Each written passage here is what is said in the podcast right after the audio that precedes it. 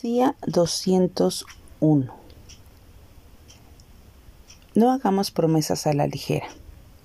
Mejor es que no prometas y no que prometas y no cumplas.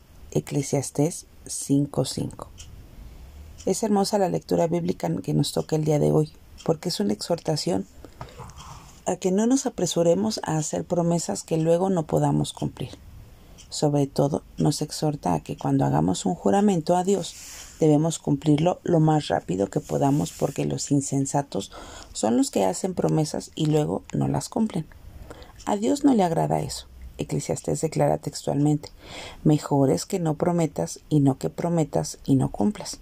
Por tanto, cumplamos lo que le prometemos al Señor. No solo debemos cumplir aquel mandato hacia Cristo, sino también debemos cumplirlo hacia aquellas personas que les hacemos a nuestros familiares y, y amigos. Por ejemplo, muchas veces tenemos el deseo de reunirnos con alguien y hemos prometido una cena o una actividad de compañerismo.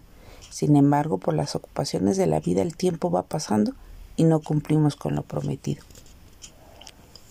Pero siempre tenemos en la mente la promesa hecha. En muchas ocasiones las personas o las cosas cambian y se hace imposible cumplir con lo acordado, a veces porque la persona de hecho ya hasta se mudó de la ciudad o quizás porque ya está partió con el Señor. Por eso, si hemos hecho alguna promesa a alguien, cumplamos con lo que hemos ofrecido. Eso es lo justo. Al cumplir la promesa de la cena o la reunión nos sentiremos más tranquilos y a la vez se estrechan los lazos de familiaridad y de amistad.